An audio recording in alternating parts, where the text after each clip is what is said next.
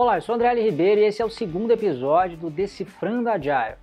No primeiro vídeo eu te mostrei quando você deve usar os métodos ágeis. E no vídeo de hoje eu vou te explicar o que são os métodos ágeis. Esse termo é, na verdade, uma expressão guarda-chuva que abrange vários métodos e frameworks. Não é uma coisa só então. Para ficar mais claro para você, eu vou te contar a história por trás da criação do termo, da expressão métodos ágeis. Como eu comentei com vocês no primeiro vídeo dessa série, a indústria de desenvolvimento de software estava com sérias dificuldades nos seus projetos, por tentar imitar uma abordagem de gestão que funcionava bem para projetos de engenharia civil, mas não muito bem para uma boa parte dos projetos de software. Essa abordagem é conhecida como cascata e divide o projeto em fases com atividades muito distintas. Na primeira fase, eu só especifico e especifico todo o software.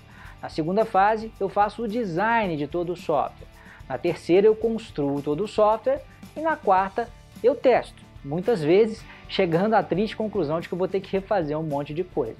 Se você quer saber por que, que isso acontece, né, por que, que esse retrabalho acontece, depois assiste ao primeiro vídeo dessa série. Essa abordagem, entre outras coisas, era muito intensiva em documentação, o que para muita gente soava como uma burocracia absolutamente desnecessária. Os críticos dessa forma de conduzir os projetos de software passaram a chamar os métodos que seguiam essa linha de métodos pesados, porque era uma carga muito pesada gerar toda aquela documentação. Na década de 90, como um contraponto a essa abordagem, surgiram vários métodos com o objetivo de tornar os projetos de desenvolvimento de software mais leves. Foi nessa época que surgiram, por exemplo, o Scrum e o XP, uma sigla para Extreme Programming. Em 2000, o pessoal que aplicava o XP resolveu se reunir para trocar ideias a respeito do método. Só que além de discutir o próprio XP, eles pararam e pensaram: gente, nós não somos os únicos que pensamos desse jeito mais leve, mais light. Tem vários outros métodos que seguem essa mesma linha, essa mesma filosofia. E se a gente se encontrasse para aprender uns com os outros mesmo, né? Um dos caras que estava lá nessa reunião resolveu levar essa ideia adiante. O nome dele era Robert Cecil Martin e acabou ficando muito conhecido como Tio Bob. Ele resolveu organizar então no ano seguinte, em 2001, um encontro que ficou muito famoso.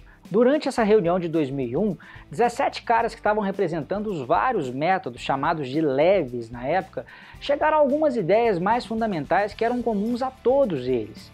E o conjunto dessas ideias é o que nós conhecemos hoje como Manifesto Ágil, são quatro valores e 12 princípios que definem de uma forma sucinta o que é pensar de um jeito ágil.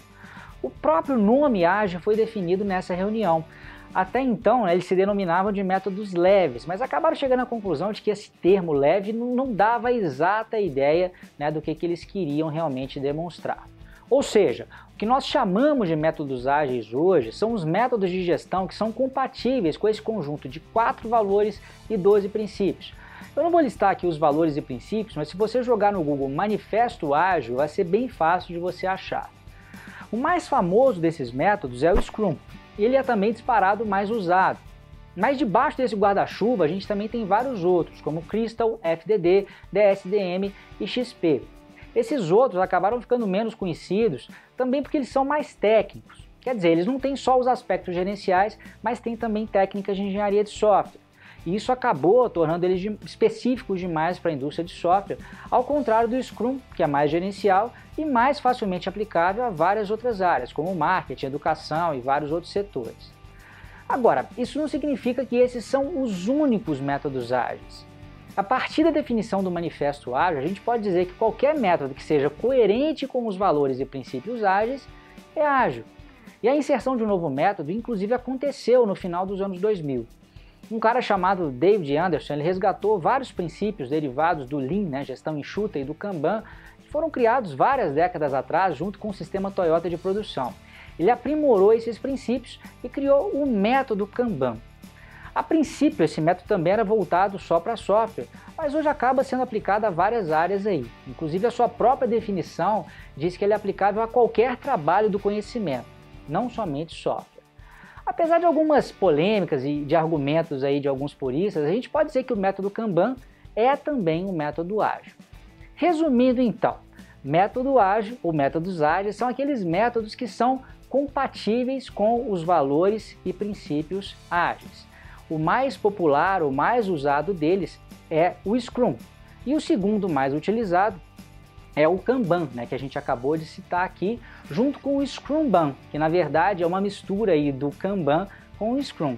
Tem muita gente que torce o nariz para essa mistura, acha estranho, acha que não é correto, mas enfim, o Scrumban é algo que existe no, no mundo real e não dá aí para gente é, é, simplesmente desconsiderar, né? Bom, espero que vocês tenham gostado, tenham entendido né, o que, que são os métodos ágeis aí, e agora já sabem que são vários, né, mas que a gente tem aí como principais hoje é, esses dois, né, Scrum Kanban e essa mistureba aí entre os dois que é o Scrum Ban. Bom, esse foi o segundo episódio, um grande abraço e até o próximo episódio do Decifrando Agile.